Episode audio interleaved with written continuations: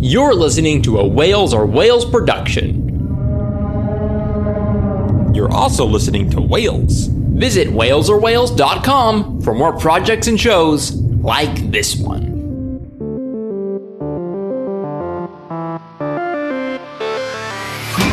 Greetings.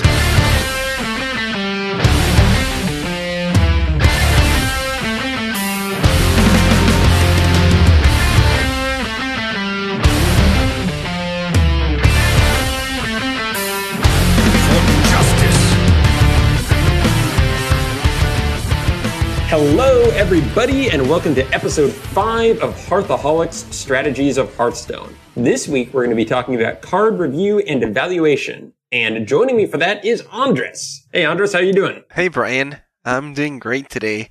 Got my webcam going, so for the first time ever, we got live video over here. Well, you guys That's can't true. see it, but we can you guys see can't see it, but we totally can. So you know, we're, we're gonna we're gonna do lots of visual humor the whole time. We're gonna do half the episode in sign language. um, so this is yeah, it's gonna go great. But you know, this is baby steps for maybe in the future. You know, being a little more video, video featured and stuff. You know, we started in the audio world, but we're not against video. We don't hate it. No, no, not at all. It's just um, we, we haven't had to do it yet, but it's something we might look into. Um, something exciting about this episode and this week is that we had been planning to do a card review episode anyway, because we thought it would be a really interesting thing to talk about the idea of when new cards come out. How can you evaluate a card? How can you tell if it's good? What are different evaluation methods people have used in Hearthstone and Magic? Um, and then we're like, well, around BlizzCon will be good because they'll probably announce something. What we didn't expect was them to announce and release something within a week. which, Right. uh, which fit pretty darn well. So now we're actually doing a two part thing this week. We're going to have this episode about how we review cards and good practices. And then we're actually going to have a full set review of the, uh, expansion League of Explorers. That's what it's called, right? That's right. Let's talk about that for a second, though. What do Yeah. you think about that announcement when they were like, "All right, well, the the adventure is gonna come out sometime next month"? No, no, no. You know what? It's gonna come out next week. You know, you know what? It's gonna come out Thursday, and everyone That's- like everyone lost their mind. I love it because um, they figured out a place in Hearthstone where already when they were like GVG is coming out in a month or two, people were crazy because Blizzard never does that. Yeah, Uh, but now that they're the, to the point with Hearthstone that they can keep it a secret long enough and work on enough stuff to be able to release stuff the next week, I think that's going to do a lot to keep the game fresh. Um, Also, you think it was a little strategy, maybe to diffuse like some of the stuff that has been going on, all the Yeah, people were really angry for a while. Yeah, that's, yeah. A, that's a good thought. Um, and also, I think it allows them. Sometimes, like the build-up period was too long. Like I think before TGT, there was almost like too much time to speculate, and people just look at the cards. I kind of like this immediate, especially with an adventure that takes five weeks to roll out, or four weeks in this case. I am It's totally nice. okay with this release Yeah. schedule. If from now on, every time they announce an adventure is for the next week, I, I am on board with that. Yeah, I think it's a good. I think it's a really good plan. Maybe for full expansions, give it a couple weeks since there are you know hundreds cards Yeah. coming out with that. But, But please, let's never well. go back to the Naxxramas, like release Oh one gosh. card for like a week for like two months. That was too much. I Yeah, think they was way too realized that that was drawing it out a little too long. So, and plus, I mean, so that makes three expansions they released this year. No one is expecting, I don't think, that kind of release cycle because we had BlackRock, we had um, the Grand Tournament, and we had um, we had League of Explorers. So I don't they're know. setting I a new feel like this, like I feel like so far they've nailed the cycle because every time it starts feeling a little too stale, bam, new cards come out. Mm-hmm. Maybe they actually, when they first designed Hearthstone, had like five expansions done, and they're just like, "We'll just release these, you know, when the game's Yeah, getting well, they've talked about that. Like sometimes when they interview them once an expansion is out, they they're like, "Well, you know, I worked on that like a year ago." So they've probably worked in like another, at least two more after that one. I I would believe. Yeah. I wonder how much they then tweak them to address current metagame because stuff happens and must happen between when they come up with a card concept and like when it actually comes out, like patron becomes a deck between those two Yeah, things. So yeah, they probably yeah. have to, you know, I'm sure they can some have a, a level of predictability, right. and then tweak. they they know at least what is likely to come out, yeah. and then the only thing they they have left to know is how is this gonna be insane? Is this gonna be too much? Is this gonna take over everything, or is this gonna be kind of like in fine tune with everything else, and we can kind of leave it alone? I still remember on the Angry Chicken when Ben Brode was talking about Mysterious Challenger, like he knew before it came out and as it was coming out that Mysterious Challenger was going to be a powerful card. He's like, we looked at previous effects. We, we know how this stuff works and this is going to be big for Hearthstone. And I don't think a lot of other people were quite expecting it to that level. yeah, definitely. I think they predicted Secret Paladin in a way they didn't predict Patron. well, Um, I think I think they made I think they made Secret Paladin. Yeah. I think they already had that idea in mind, and then they were like, Mhm. okay, what card can we make to make this deck viable? And right. Uh, Mysterious Challenger was what they came up with. I was like, yep, that's that's good enough. So yeah, League of Explorers, I, I've been enjoying it. Uh, just the first wings out as of today, actually. Um, yesterday for the people listening to this. And yeah, it, it was fun. Like the normal versions of the bosses never engage me that much just because you can beat them with pretty much any deck, um, given one or two tries. But they're getting really creative. I thought the whole escape from the temple was a really fun I idea. rather really enjoyed that one boss. actually. Now that you mentioned it, yeah, the Mhm. the adventure in general just seemed really fun. I had a lot of fun completing it, from the little voiceover to all the little mechanics that are involved in it. Uh, Yeah. all the decks are also pretty cool. Um, I really like these bosses the way they designed them because Mhm. rather than make him extremely challenging and hard to beat, they make him very accessible and they use them more as a display I feel because they they exemplify a lot of the mechanics and the new stuff that is gonna come with this uh with these bosses, especially with the Right. the class challenges. They really try to emphasize like some of this new new core mechanics and stuff. Like uh, I can't remember. I, oh yeah, the genie the genie one had Yes. all this cover all over the place, and that Mhm. was super interesting. Like getting to see how you can use that strategically. Like sometimes maybe not using it immediately, but maybe waiting Using the, the board to develop a little bit and then Yeah. using it and choosing the appropriate answer. It's actually, I thought it was actually really cool and very, Yeah. it had a lot of strategic depth. I really enjoyed it. I agree with you. I think they did a really good way of, yeah, using their time to be able to show that stuff off, especially with Discover, where, you know, starting out, there are only going to be like one or two Discover cards. So you're going to be lucky to be able to discover like once or twice during a game, giving you a chance where you can just discover over and over again and really get a feel for the numbers game and that and how Yeah, often you're getting good cards from it is really smart. Like obviously it was Um, overdone and in a way they also made it a little bit of a, of a challenge because you would Mm-hmm. find like your hand would start to fill up. And you're like, oh god, Oh, I'm yeah, gonna, I'm gonna same thing. over overfill. So now I gotta think about like how do I deploy these cards fast enough? Do I use this Mm-hmm. discover now? Also, the one that gave gave you more wishes. It was kind of like I love that the, the like, design sure, of that. I Just wish for more wishes, but then like my hand is so big. What do I Yeah. do with all this? I can't play all this. You know? Yeah.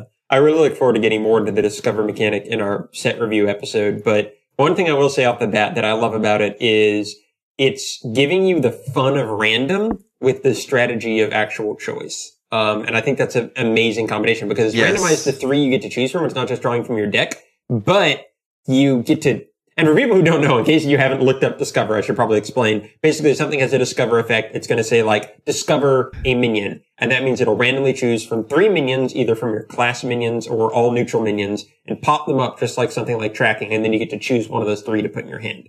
Um, and the reason I like that so much is it has the random thing of like, oh my gosh, this could be any minion. It could be Gahz'rilla if I'm Hunter, or it could be, you know, Leper Gnome. It could be anything. And, but you also get a choice. So it's not just like Unstable Portal. It's like, this is what you get. Yeah, it's actually a controlled choice. I was playing Mhm. the the class challenge, and this this was a very cool experiment, and I was so glad that it worked out because it felt great.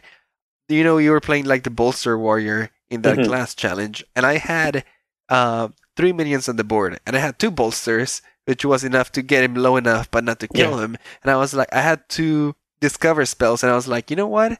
I bet I can find a, a third bolster with this. I played the first discover, couldn't do it. Played the second one, and there it was. I found one Uh, as well. Yeah, bolster. I was like, oh, come over here, baby. Three bolsters in one turn, and that was insane. I, I did something similar. I just also really appreciate that they put a bolster deck in there for me to use because I've Yeah. been wanting to play that since bolster I think out. it's becoming a thing. You know, Uh, we'll talk about that later when we get into Mm. the the new cards that are coming out. Mhm. But I think uh, they're bolster trying. decks and uh, taunt warriors are coming up, boys. We hoped last time, but you know, sometimes they just need that last little push. Yeah, it was the like edge. it's like dragons, you know. They just need. Yeah, a, you're right. little- Yeah, little everyone said- a little bit more. All right. So let's, speaking of reviewing cards, let's get into our episode topic this week, which is rather than reviewing the cards in specific, we're going to go over some guidelines and ideas about good ways to review cards in general so you can kind of know where we're coming from. Uh, and hopefully be able to evaluate cards better yourself going Sure. forward. Yeah, like you said, uh, we're gonna be doing this little. Um, it's gonna be a little shorter episode, hopefully, and we're all just gonna talk about how to judge cards in general, how to have a unbiased uh, opinion about them, and how to maybe spot potential cards before they come out, and you can make your own informed decisions about new cards coming out. You know, I think going forward, this is a good uh, little um, guide to have. Yeah, we just want to have the standard set. So if there's ever a card review episode, we can say, do you guys want to know how and why we're thinking about it this way? Go listen to this episode. And it's just going to be a quick summary of how we go about reviewing cards. There are, of course, other ways that we're not going to mention here. Um, but this, this is a lot of ways that people like to review cards and the main ones that we use. So. Yep. And of course, after uh, after this episode, stay tuned for card review. We'll be releasing them simultaneously. We'll Mhm. be going over all the cards, but it would be too long of an episode to do both of them together. So if you don't actually want to listen to how to review cards and how to judge cards, you're already an expert at that. You can Mhm. uh, skip this and go into our opinions about the cards in uh, the next segment. Yep. So the first important thing to note about card reviewing is the idea of formats. And we talked about formats actually extensively last week. Um, but that's the idea of, you know, arena is one format, ranked is another format, tavern brawl is another format, and then tournaments are the fourth, uh, most important tournaments format. and depending on what kind of tournament right like tournaments can have their own format like the most common Right. one is conquest is the officially Mhm. sanctioned one but you know there can be a lot of other ones like Oh, yeah. you know challenge stone or a lot That of totally the fun the series a lot of those Exactly. And a card that's good in arena could be terrible in ranked. A card that's good in one week's tavern brawl could be terrible in the next week's tavern brawl. So when you're reviewing a card, it's important to say, what are you reviewing it for? Um, because it's not going to just be the same thing across every format. absolutely Um, a card's power level is entirely defending, uh, dependent on the rules that govern you Mhm. know wh- what you're playing around uh, we see this changing all of the time it's easy to see in things like you know tavern brawls where every week yep. um, cars are a good change a lot, and this is depending on the rules that we have. Exactly. Um, we, for our part, in our card reviews going forward, at least for now, are going to focus on ranked reviews only. At some point, if we get really into arena, maybe we'll also do arena episodes or something. But we don't want to take too general of an approach because most of what we play is is um, constructed, ranked in some tournaments, um, and that's what we would be most interested in and uh, knowledgeable about reviewing. So that's really going to be our focus in our episodes is talking about how these cards do in constructed decks rather than arena or, or tavern brawl or anything like that. But there are lots of great resources to find good arena cards out there. So, Yep. Um, let's hear. Let's jump into some of the basic uh, evaluations people use, or the the best um, ways to evaluate a card. One of those is pretty simple. It's the baseline stats of the card. Um, this is also known as the vanilla test. This is just the idea of you look at how much attack it has, you look how much power it has, you look how much it costs. Is it a good deal based on you know what cards Yeah. are average? It's basically like the the the most raw way at which you can look at a card, and Yeah. you're usually looking, you know, at minions to see if you're getting uh, good bang for your buck. You know, is this good enough stats?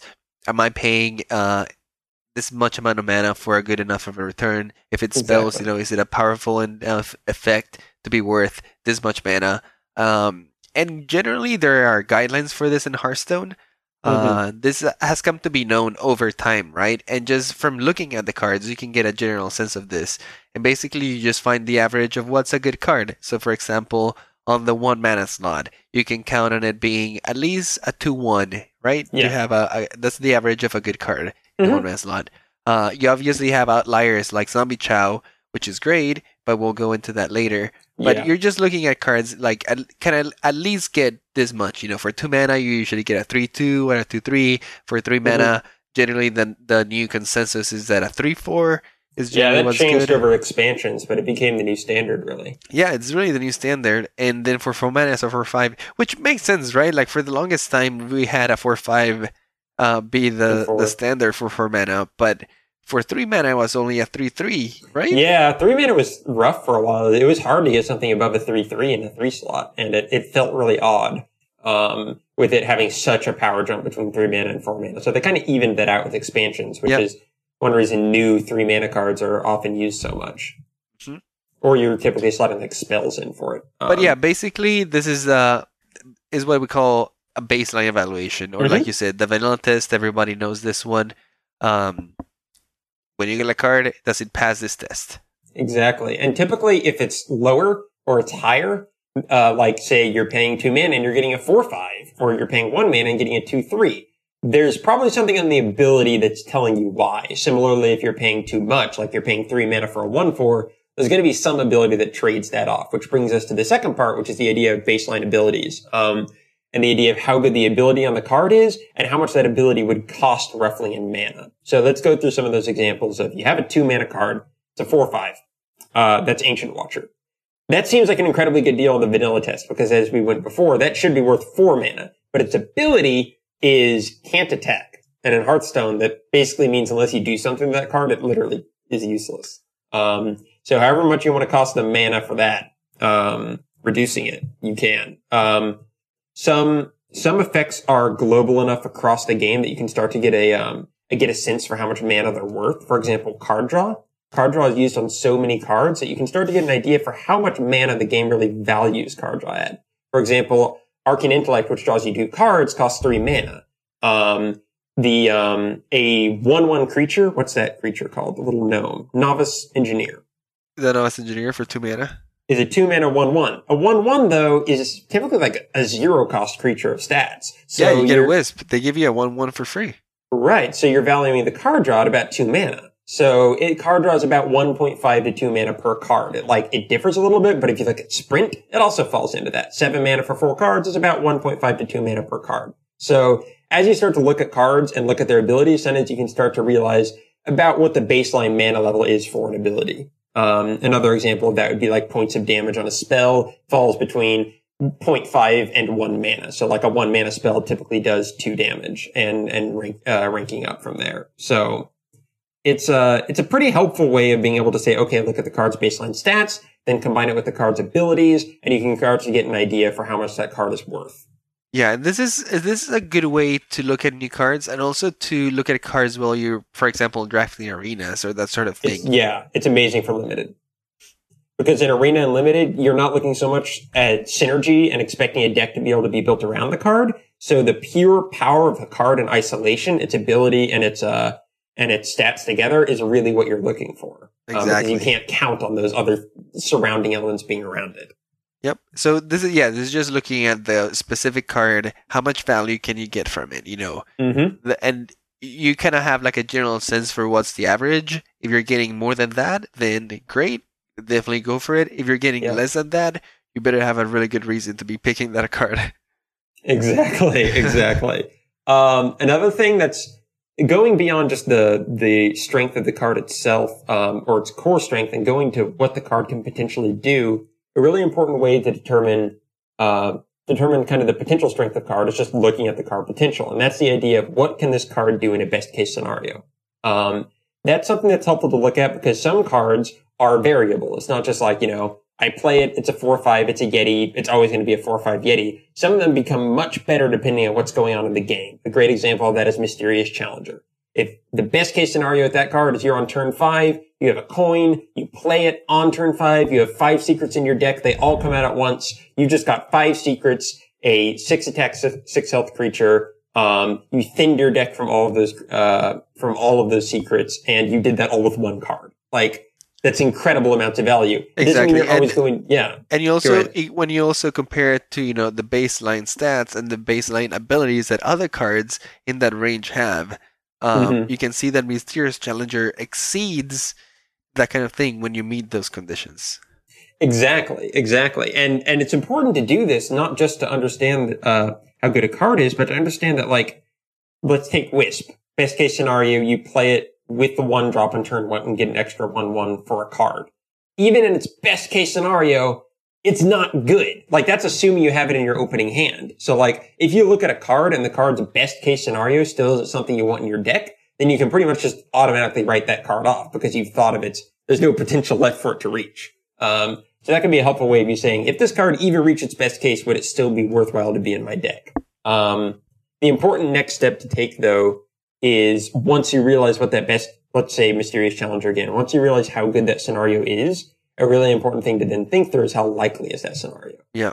Um, uh, because it's very easy to get in the thinking of, um, it's going to go my way. This card's amazing because it can be great. So obviously this card is always great. And that's, that's a very damaging mindset to get into. You really have to think about what is the actual likelihood of me being able to pull off this card's win condition. Uh, great example of that is Mimiron's Head. That's a card that I think you have to have four mechs in play at the start of your turn. I think is is three mix. is it three? I think it's three mix, and, he, Okay. Mimiron counts as one. Gotcha. But even So even that is very hard to pull off. Right. So it's a d- card like that We're sure, its best case scenario is potentially game winning, but the chance of getting three mechs in play at the beginning of your next turn, giving your opponent a whole turn to react. Once so your low. opponent knows that you have played Mimiron's head too. Right. Exactly. That it's, you know, it's extremely unlikely. So that best case scenario you then need to balance with like, how likely is it I can get that? And that's why cards like Dr. Boom are so amazing because they have a best case scenario that you can guarantee really often. Um, so the cards that both have a best case scenario and also allow you to reach that best case scenario often are the ones you really are going to look at as major problems. Yeah, and it's game. important to note. Sometimes thinking about the best case scenario and the likelihood of the best case scenario is not super easy, especially with new cards. Um, Oh, yeah. sometimes it actually requires quite a bit of playtesting because you can even Mm-hmm. try it out one or two times and really not pull it off and feel like it's terrible. But maybe you just got hit by variants and just had a, a really unlucky hands or something.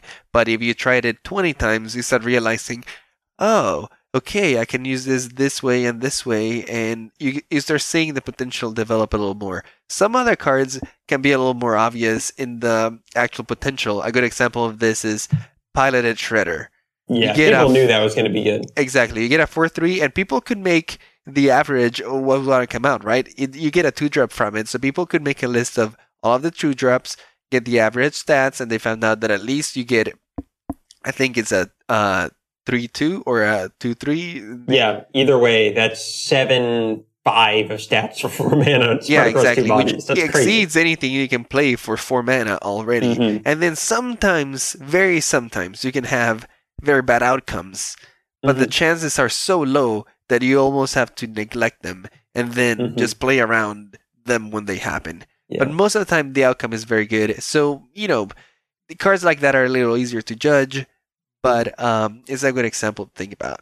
That's a really good point, and something that we definitely try to make an effort to do is when there is a more complex card like Varian Wrynn or Mysterious Challenger, I really don't like to take a firm opinion on that kind of card before it's out and can get a lot of play testing because it's very easy to be wrong about those. Like we'll definitely have opinions about them and say what we think, but you have to keep in mind that when they're actually play test- tested and implemented in the game, people find out very different things about them. And I think they're the cards that people are often the most wrong about. Stuff like Grim Patron or Varian Wrynn. People thought Varian would be amazing. People thought Grim Patron wouldn't really do anything. Yeah, And it's once people can actually play test and integrate those cards and see, because we know the scenario can be awesome, but all of the variables of how likely they'll actually be pulled off and how often they'll be countered by all the different decks in the game really take time and effort for people to start tweaking them to see how they're going to turn out. Yeah, so Grim Patron is the best example of that because everybody thought that card was going to be so underwhelming and that the conditions to make that card good were so hard to meet Yeah. at a 5 cost.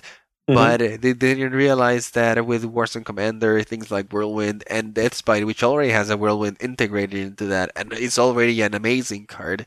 Uh, Right. The conditions to make Grim Patron an amazing card are actually easier to meet than you would think. Exactly, exactly. So that's definitely something to keep in mind of card potential. Uh, why don't you talk a little, Andres, about the idea of card history and comparing uh, cards to previous cards? Yeah, another way to gauge the potential of new cards that are coming out is taking a look at uh, cards that have previously come out in older expansions or have been been in the game for a while. Um, this can help us with cards that have similar effects and they're kind of like in the same vein because we can already have a general idea for how powerful those effects are. A good Mhm. example of this is, for example, um, Frostbolt with Yep. Dark Bomb when it came out, and later on with Quickshot. all these three cards have very similar effects, and we already knew that Frostbolt was a very good card. The 3 damage paired up with the freeze is actually pretty amazing as removal. Obviously, Dark Bomb didn't have the freeze, but if we think about Frostbolt, most of the time we're using it to outright remove a uh, creature, where the freeze sometimes becomes negligible and it's almost like the cherry on top of the pie. Mhm. Um, Dark Bomb does kind of like the same job, and Quick Shot does the same job too, with the upside that if your hand is empty, which happens a lot as a hunter, you get a an extra free card, which is you know great. So it was kind of easier to judge the power level of things like Dark Bomb and Quick Shot before they came out because we already had a point of reference. Uh, this happens all the time too. With this expansion, there's already a few cards that already resemble previous cards, and we can have a general idea for how good they will be compared to the ones we already have. Exactly. Yeah. And, and a good thing to think through is think through first, you know, how are these cards similar? What's the best baseline card history I can get to it? And then how is this different? Like in, in Dark Bomb's case, like, okay, so it doesn't have the freezing effect. That's one difference. And the second difference is it's in Warlock instead of Mage. So you think through all the reasons, like, why would it be good in Mage and not in Warlock? Well, you know, they have, they have things that combo with spells. And so you think through all of the reasons that, like, first you think through the similarities and then think through the differences. And maybe the meta is different than when that card is being played. And it's not going to be so good against the current meta. You can also so, think about can Warlock benefit from an effect like this, or Exactly, do they need really don't need it?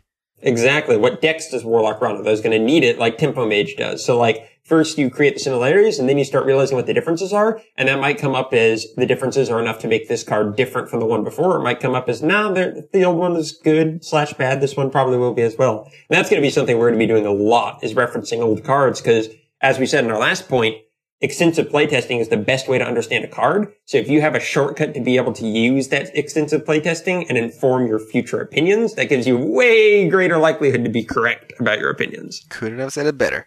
So let's move on to format specific strengths. We talked about this before uh, starting out, but um, uh, basically it's that idea of depending on what format you're playing, the cards are going to be better in certain ones. Um, an example we have here is Emperor Thaurissan or Loatheb. They're really powerful cards, but they're typically more powerful at countering specific strategies. Um, while in Arena, you're not worried so much about a combo killing you and using Loatheb to stop um, Savage Roar and Force of Nature. You're mostly just concerned with, you know, playing the best stats you possibly can on on the right uh, turns. Exactly.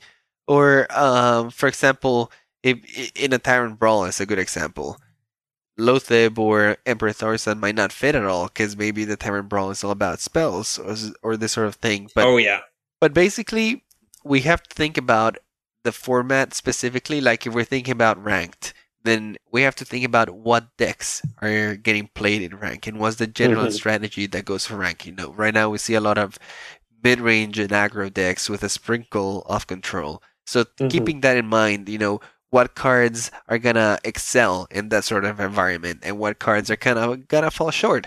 Uh, some cards might be amazing in the uh, in the abilities that they have, but when you put them in, in in contrast with the format, for example, ranked, then you might think to yourself, well, this card is just too slow. It would never make it in rank because I would probably be dead by the time I'm trying to pull off this effect. Or in in contrast, you can also be like, well, this card seems really cool, but compared to the cards I'm gonna face in ranked against my opponents, it's probably gonna fall short to the same cards in the same uh, mana cost that I'm that I'm playing. Yeah, exactly. It's um it's also important to remember one of the most important things you can predict is if you can find the card that's going to determine the meta, then you can start basing other cards based on that. For example, if you could have called the Secret Paladin, sometimes cards don't have to play by the meta. Sometimes they shape it, like Secret Paladin made uh, that mid-range deck way more powerful in the meta. So if you can realize that really early on and then start weighing other cards based on that, then you're really going to have a look ahead. But it's very difficult to do that. Yeah. Um, all right. Um, archetype specific cards is another important thing. And as we were talking about with control, mid range, aggro, this is a nice broad way without getting into specific deck lists of saying like, what kind of strategy does this card work for? Zombie Chow is a great example. It's a one cost minion that when it dies, it heals the opponent five. You don't want that in an aggro deck because you might get a little bit of extra damage and board control at the gate, but you're losing whatever damage you get through the first few turns to that heal effect. However, in a control deck, You can play it turn one, control the creatures from an aggro deck, and the, the healing doesn't even matter because you probably aren't even attacking the other person's face those first few turns. Yeah, I love the So- card design of Zombie Chow It's amazing. because Zombie Chow is a minion that aggro decks would drool over. They're like, please, I want this kind of minion to be, be able to play it on turn one. hmm but it's untouchable by them because that death rattle, that heal five to your opponent, Yeah. just destroys the whole idea of aggro and um, you know, killing your opponent fast. But for Exactly. control decks, this card just fits in perfectly and helps stop the aggression. So it's a great example of a card that is very archetype specific, in which in one archetype it falls short quite badly, and then in the other one it excels. Mm-hmm. Yeah, that's something important to remember is that these cards aren't being spit out by a random number generator. Like people are designing these cards, and sure, sometimes they just design bad cards or cards to fill a role. But if you think about like what is this card intended for, that can sometimes give you a big clue to like what it can be used for. Like, are they trying to put this in a control deck? Are they trying to put it in a mid-range deck? And you'll start to realize that most cards, even ones that seem confusing at first, have somewhere that they fit into the game at some point or some Yeah. specific way to play Grim them. Patron is a good example of it too. Like Mhm. instantly you can see that classes like warrior or mage can take Right. advantage of it a lot more than classes like priest, which has no one mana damage to their minions, and their hero power definitely has nothing to do with damage. so so some cards definitely naturally fit better into certain archetypes and it's important to keep a lookout for that you know being familiar with certain archetypes definitely will help with that like um, when Darnassus aspirant came out people who played druid instantly were like yes this is all i've ever wanted for this deck exactly, exactly. So that's that's one of the key things. You can get a little bit more in depth by doing deck specific cards, which is beyond just saying what archetype does this card fit in. It's like what specific deck existing in the meta right now does this fit into? Um, it's definitely more specific. It's also something that is less timeless than the other things because certain decks might just stop existing over time. In which case, you know, you're going to need to reevaluate that card. But that said, it's incredibly important. We've talked about Grim Patron. We've talked about Mysterious Challenger. These are cards that wouldn't really exist if not for the decks you could build around them. If Yeah, Paladin exactly. didn't have secrets, Mysterious Challenger would be horrible. Um, and Paladin didn't, yeah, create a deck full of secrets. Yeah, So, these cards are are interesting, the the deck specific ones, because Mhm. normally Blizzard does do a pretty good job of keeping an eye out for what people kind of want to see in the game and what decks they want to kind of um, promote. right. And you can see deck specific cards being released all the time. Like back in the day when Warlock didn't play with their demons, they were like, "We we want to fix Yeah. that," so they released Void Caller as a Mhm. as a way to be like, "No, we want this card to be specifically being played in demon decks." Or um, I don't know. There's a million examples of this of this type of thing that they've included. Yeah, Naxxramas, um, Naxxramas had a lot of, as the first expansion of Hearthstone, I think it had a lot of ways to make people think differently about the game. It's, I still think if you want to like do a little test, like evaluating of cards for an expansion, going back to the Naxxramas cards are wonderful ones to examine because they were all like really specifically crafted. Um, Yeah, a lot of interesting sure. effects that actually had a big impact on the game. Loatheb, Zombie Chow, Sludge Belcher, um, the one you just, Void Caller. Like those are all ones that are really interesting to look back on and how they Uh, changed some the of them are more like general, but yeah, Void Caller was very specific. Oh, Mhm. t- cards like Totem Golem, or you can Right. um think about the dragons. You know, like Wyrmrest Agent. That was pl- like probably their way of saying like Priest is gonna have Oh, right, dragons. And it did. Yeah. Let the Dragons Be Born, that and the Twilight Guardian. So you got some great stuff there. Yeah, Um, and th- that's about all for the for the general rules. Um, again, listen to our card review episode, and you'll you'll hear us bring these points back up over again. Um, and you'll you'll get a feel for kind of how they apply to actually. yeah. These are um, very general points on how to view cards, uh, especially Mhm. when they're coming out. These are generally way general ways that you can think about them to kind of try to get a sense for how good or how bad they're gonna be. Mm-hmm. And the last thing I wanted to go over is the, a concept that kind of helps you visualize cards in a different way and have a kind of a new test to put them through, which is quadrant theory. And this is a theory that was primarily created for magic, actually, and works primarily in a limited or arena format.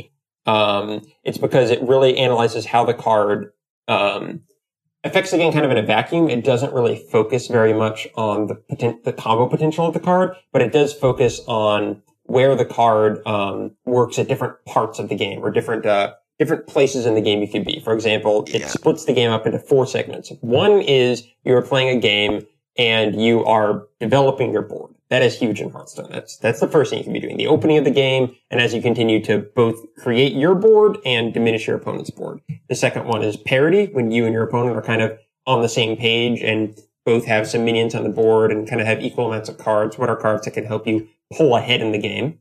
Um, the third one is is a card good when you're ahead of the, in the game, and then the fourth one is will a certain card be good if you're behind in the game? You know, your opponent's board is full, your health is getting low. Can this card help you then? And I'll jump into a little bit more specific for each of those four. Yeah, yeah, yeah. Um, this is a this is a good way to look at cards. I know this this way of looking at cards have be, has become a little more popular. I see it popping all the time in Reddit, um, especially Yeah. when new expansions are coming out. So I know a lot of Yeah. people are thinking in terms of the quadrant theory, and it's Mhm. it's a good way to look at new cards, especially when you have not place tested them, because it's a good exercise to make you think about different scenarios for the card. And one thing to keep in mind is that for a card to be good, it doesn't have to be good in all of the quadrants, no, right? no, no. But the more the more quadrants it is good at, obviously, the better, the, The more, more well rounded it it's gonna be. Exactly. And shout out to Limited Resources, which is a magic podcast where I first heard of this theory and they have a whole like hour and a half episode on it. You guys can look up if you want to go more in depth. Great podcast, very strategic. It is magic focused, but you can apply almost any other concept to Hearthstone. yeah, absolutely. I mean, obviously, some of the cards you might not understand and stuff, Yeah. but the general concepts are completely translatable. Exactly. All right, so I'm going to run us through a card through the quadrant theory. Let's select a card for me, Andres. It could be an old card or something, but what's a card? we- Ooh, ooh, we ooh. Well, how about we theory. do one of the new cards? Okay.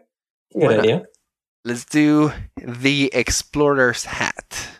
Oh gosh, so the Explorer's Hat. Why don't you read that off? What the the stats of that card? All right, the Explorer's Hat. Um, two mana. Mm-hmm. is a spell card. Give a Mhm. minion plus one plus one and death rattle. Add an explorer's hat to your hand.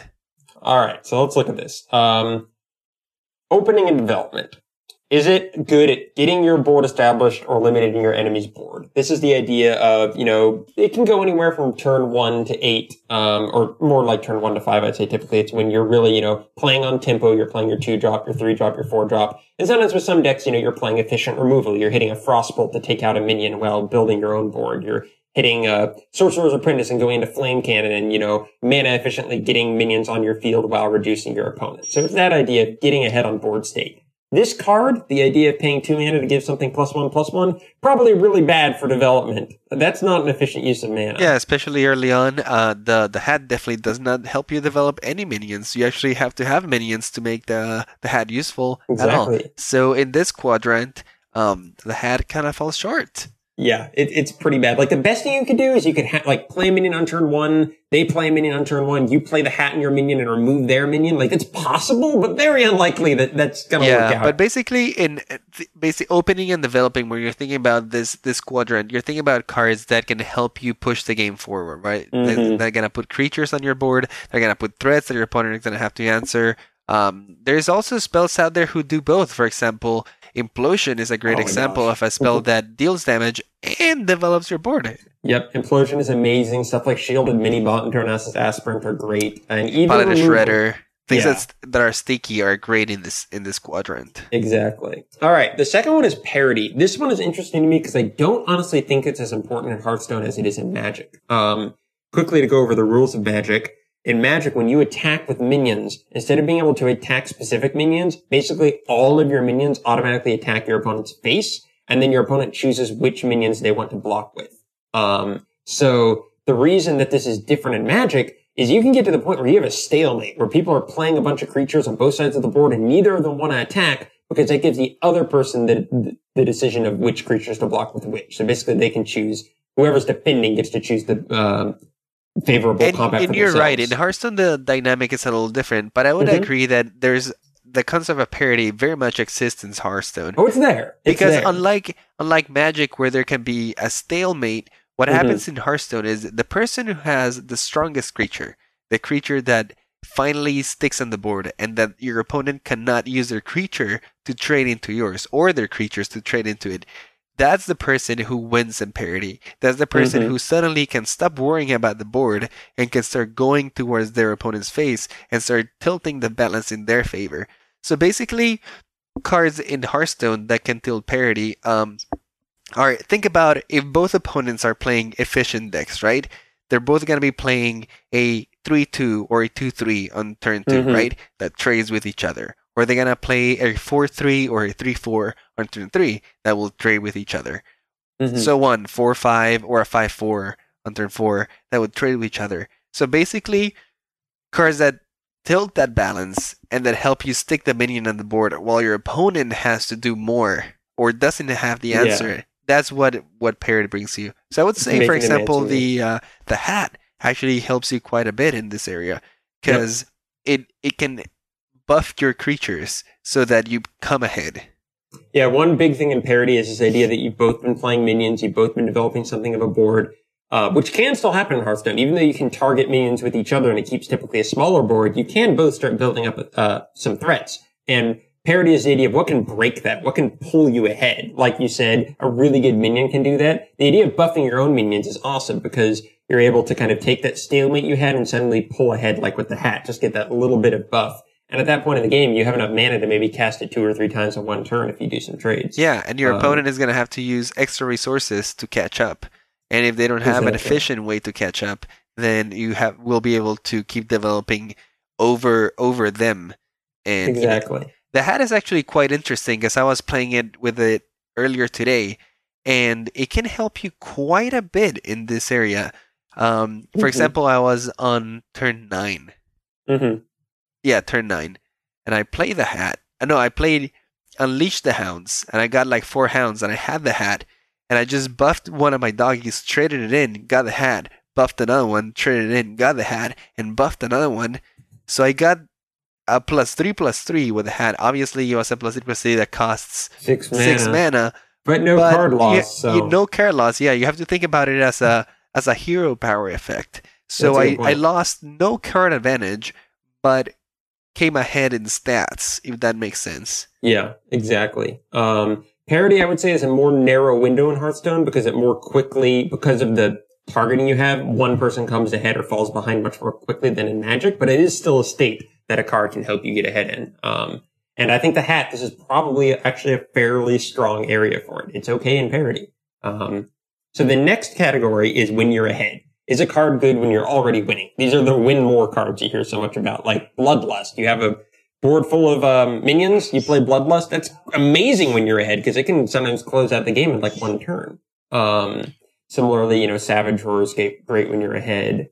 Um, any direct damage spells are typically pretty good. Stuff like Fireball and Pyroblast are great because once you're ahead, you're at the point where you're like, okay, I just want to finish this game. I want to kill my opponent. Yeah, basically, um, cards that are that are good in this quadrant, the ahead quadrant, are Mhm. cards that, while you're already ahead in the game, either help you close out the game faster so that you don't run to the risk of your opponent taking Mhm. back things, or cards that prevent your opponent from taking back the board. Counterspell, Mirror Entity, and to some extent, exactly. So, yeah. any, like you said, any finisher, you know, Grom, the Druid Yeah. combo, um, you know, um, Oil plus Blade Flurry, all those Mhm. things that you know can finish your opponent very quick are great. Uh, and talking about in terms of the hat, I think the card, the hat is actually good while you're ahead because Mm. while you're ahead in the board, if you have you, the choice of having extra mana, right? You already have more resources than your opponent does. So you're probably at the point where you either don't want to develop extra resources that you have in your hand, and you want to protect the ones that are already in the board. The hat can take out your minions out of the range of a hero power. It can take them Yeah. out of the range of flame strike. It can keep keep making them trade efficiently, right? Your damaged minion that's about to die, you buff it with a hat, you trade it up with a bigger minion, and then you still get the hat, which you can buff in another minion. Yeah, it is decent if you're, especially if your opponent is starting to play, you know, one minion at a time. You can use the hat to buff up minions and remove whatever they're playing while getting Yeah, back. I think the I best think we're- example of it. Sorry, sorry. go to ahead, go ahead. But the best example of it is generally in Hearthstone, when you're ahead as a class, that's when you see players use hero powers the most. Mm-hmm. because is a liability free effect, right? You're not They don't spending want to commit too many cards. Yeah, you're not spending more cards, but you have the extra mana, so you're squeezing in that sort of effect. And the hat has that same sort of effect. That is a good point. I think where it falls a little short is if you're just trying to get him down quickly and your opponent isn't really playing something into it, it can, you know, it's only getting you one damage compared to something like a fireball or a or a savage or something like that. It's not finishing as much as other cards do, but it's not a bad little tool to have in your arsenal. Yeah, your I think obviously there is there's ranges in between these Mhm. quadrants. I don't think Totally. the hat is as good as maybe as a blessing as, of kings would be yeah, while you're ahead. but it's uh, fine. It has a But but it it is it's where it lies its strengths. I feel when you're ahead and where you're at parity is usually where you want to see things like the hat. And then we bring to where the hat is terrible, and that's when Yeah. you're behind. This is the idea of your opponent has board control, is getting ahead on health. You need to catch up. Do you want to use two mana to put a plus one plus one on a creature you probably don't even have out on the field? No, No. that's when it's not good. At when this you're point behind, of the you definitely want minions. You want things that uh, draw you cards. If you can Yep. do both, things like Azure Drake, where you play a body and you draw a Mhm. card, those are the things that you want to see when you're behind. You want to see huge threats, you know, Doctor Boom. The number one thing I think you want to see when you're behind on board is AOE. Like if you can get a flame strike when behind and your opponent overcommits, that can literally turn the game around. Yeah, absolutely. Flame Strike, thing- uh, Equality Consecrate. Something you have to be very careful about when behind is healing. Um, healing can be good when you're behind if you have a game plan to follow it up with. If you play an Antique Healbot and heal yourself because you know the next turn you're going to be able to do something else, that's great. But if you just heal yourself and don't have anything to follow it up with, that doesn't really do anything because they're just going to, you're dying slower. So Yeah. healing can be good when behind, but it has to combo with also doing something else because Yeah, in itself it's just prolonging your death. Um, just healing yourself is usually a generally a bad play. Mhm. Um, generally, when you're behind, healing is good to prevent you from dying, and it can Mhm. be good when you're behind. But generally, what you want to do is develop your board, and usually, when you're so behind, your opponent might feel tempted to ignore your board because Mhm. it has no need. It, it, no need to, to, to mess with this since it's gonna kill you anyway. So you might want to develop your board and save the healing so that then, yeah, you can come they, back with your with your underdeveloped board. Yeah, healing is much better at parity, or even when you're ahead on everything against like an aggro deck, except uh, with the health. It can keep you in the game long enough to finish. Yeah, a lot of uh, a lot of strategies to beat aggro decks is to aggressively get ahead and then heal Yeah. yourself to prevent them from using that those last points of damage to finish you off. While you Exactly. already have a, a big board presence that can Yep. finish them off. So that's the basis of quadrant theory. I really love it. Again, it's better at limited play because as you saw through all of that, we weren't taking into account any other cards you had in your deck. It's really taking the card in isolation for the most part. But that's also valuable for constructed. I mean, as, as important as combos are, you also need a card that stands on its own as well and, you know, has, has good points to it. Yeah, in- in absolutely. itself. So, And even the combo decks need this like uh, the, the cards that are very well grounded. For example, Mm-hmm. uh, Grim Patron still needs Fiery War Axe and you need Death's Bite, mechanics. which yeah. are cards that are very well rounded in all these areas. Yeah, you need to think when you're looking at your deck, like, does it have cards that can open and develop? Does it have cards that'll win when I'm ahead finishers? Does it have a way for me to catch up when I'm behind? And if it doesn't, you need to start considering why does my strategy not need those? Or, you know, often you'll end up saying, okay, I'll put a brawl in my Grim Patron deck so I have no way to catch up Yeah. sort of thing. So, So. basically, you know, to to conclude with the hat, what what do you think Yes. about it? So definitely in opening or developing the board, I would give it a Mhm. bad. yeah. In parity, I would give it an average. Is uh, Mhm. it's decent here. In ahead, I would also give it an average because Yep. it does help you in that. And in behind, I would give it a very bad. I would probably in the end rate the hat fairly lowly because I think that a two mana card typically in most decks is something you want to be good at opening and development.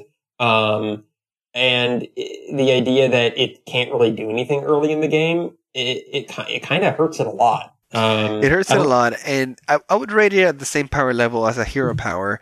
And Yeah. you have to think about: Do you want to have a card in your deck that Gives you a second hero power. that gives you a second hero power? That's a good way to put it. Uh, and it's like maybe it's almost like if you're late in the game at that point, you'd rather just draw a high main or you'd rather draw an actual threat that you yeah, can play late game. and also So- you, this is when you have to start thinking in terms of uh, does can this card unlock other synergies, or can Mhm. this card be better with other things? Um, I can Right. think of one right off the bat, like with lock and load. You Yeah. can do some crazy things. Uh, when a lock and load turn with a with a, a board can be crazy because you could cast Mm-hmm. the, the hat three times Yep. And that's when potentially, taking. potentially, and draw three cards out of thin air. Uh, obviously, we have to start looking at the likelihood of this scenario, and Mhm. is it likely or not? Who knows? We would have to play test it. Exactly. So yeah, when we're reviewing cards, we're not going to go through every single category for every single card, but you'll hear us a lot of the time saying, what are the baseline stats of the card? What is its abilities? What is its best case scenario? What are other cards that have been similar to it in the past and how do they perform? How will it do in different formats? How will it do in different archetypes? How will it do in different decks? And then run it through the quadrant theory test and you're already, you're getting a much broader picture of the card's potential and the, uh, the ideas and theories behind the card than if you just, you know, look at it and read it. So. See? Yeah.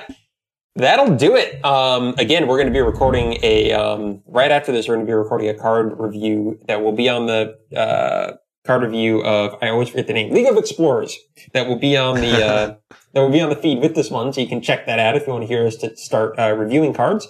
Um, and we'll head into the outro now. You can find us on iTunes. We really appreciate all the iTunes reviews we have and any you'd like to give us in the future. We have a new one this week from friend of the show and common, uh, actually like the, uh, Wednesday night game night person. He like starts it early every week for me and has some pregame hype with everyone. So big thanks to Jamie for being there every week and, and starting the call and all that. He sends us a review, um, on point five stars and he writes that's what this podcast is on point the discussions bring up tons of valid points and everyone can learn so much from it and if a point is missed the listener topics can cover any holes overall fantastic job by everyone and worth a listen to every hearthstone enthusiast so thank you very much for that jamie Yeah, thanks, Jamie. Awesome that you've been liking the show. I'm glad that we can deliver and we can keep you listening. Uh, Yeah. That makes us very happy. We're also very happy with uh, how the new format is coming along, and Mhm. we're definitely gonna keep at it. For sure. And you heard he mentioned their listener topics. Absolutely. We haven't been getting too many of those, but if you guys want to send in any listener topics, absolutely feel free to do so at our uh, email address, hearthaholics at gmail.com, and we'll read them at the end of each show. Um, because we got, uh, our episodes got squished, we don't actually have next week's episode planned because we're doing two this week, but we'll let you know on Twitter as soon as we, uh, as soon as we figure out the content of what'll be best for us to do next week. Yeah, absolutely. And always feel free if you guys have a topic that you would like us to discuss in the show or hear Yeah. an opinion about it, you can always write in. We'd love to hear what kind of episodes you guys would like us to do. Yeah, next Um, week is the first time in a long time we actually don't have something set. So send us ideas for next show. If there's something you want to hear us like cover in more detail, please send us an email and we, we totally will, we'll see about getting it done. So, um, you can also find us on YouTube or Facebook at, uh, Hearthaholics. And you, we are a uh, member of the Whales or Whales Network. Check out walesorwales.com. That's Wales, A-R-E, Wales.com. And you can, uh, you can find a bunch of other awesome shows like this with other awesome people like us. Uh, we run a game night for fellow Hearthstone podcast, The Angry Chicken. Uh, you can go to the subreddit slash TAC podcast and you'll find sticky threads for the Wednesday night game night at 8 p.m. Central Daily Time or Standard Time now because daylight saving time is over. Central Standard Time. I run that. It's mostly tavern brawls and, um, this is actually really fun with Ragnaros and Nefarian coming out again. Um, lots of wild magic everywhere. Um, yeah, they, they actually tweaked it some since last time, which I thought was really interesting. Uh, awesome. they, they buffed Ragnaros quite a bit, so that was cool. Uh, and then we also had the Monday night game nights, which is more, um, competitive game nights that Andres Yeah. runs. Yeah, and you guys have been doing that ATLC format for a while, which is awesome. Yeah, yeah, it's worked out so far. Usually we get two teams going on, um, and we just battle it out. We do kind of like a conquest style thing. We separate into two calls, and we get to go at it. It's pretty cool because you get to strategize with other people. Um, Some people get to learn a lot of things. Some other people get to share their knowledge. So you know, it's Yeah. a little bit of you know everything. It's actually a really cool idea because um, it gives you like an into tournament play without just having to, you know, enter a tournament and be on your own. You know, there are people there that are talking through your plays with you. So if you want like an introduction to what it's like to play in tournaments while having a supportive group actually going through your turns with you. Yeah, and, and you get to talk to about the strategy with the other people. You know, from the Mhm. deck selection to what decks should everybody bring, who should be paired up with who, who who should go first, who should go last. Yeah. It's uh, it's very cool. And then uh, we have like this little tournament spreadsheet that everyone has access to, and we can keep the Mm. tally of the scores. And it gets pretty competitive. Everyone starts writing little comments in it. They're like, "Woo, yeah, the priest is the best," or you know, Yeah. no, priest is never the best. yeah, it's never the best actually. We Whoever haven't had a wrong. priest in the tournament in a while actually. Ooh, I need to join and bring Dragon yeah, Priest. yeah, there you go. All right. Uh, also, you can find us on Twitter. Andres is I Play Games. That's I P L A I Games. I am Lord Meldor, L O R D M E L D O R R. And you can find Andres' uh, music production company, Massive Music, at massivemusic.com, M-A-S-S-E-V-E music.com. He did our intro music, which, as you can tell and are about to hear, is amazing. Uh, and you can find other of his stuff there. So that's, uh, that'll be everything, actually. So, Yeah, check it out and definitely stay tuned. We're gonna do our cut reviews. It'll be released simultaneously with this episode. Um, yep, stay tuned. All right, everyone. Bye bye.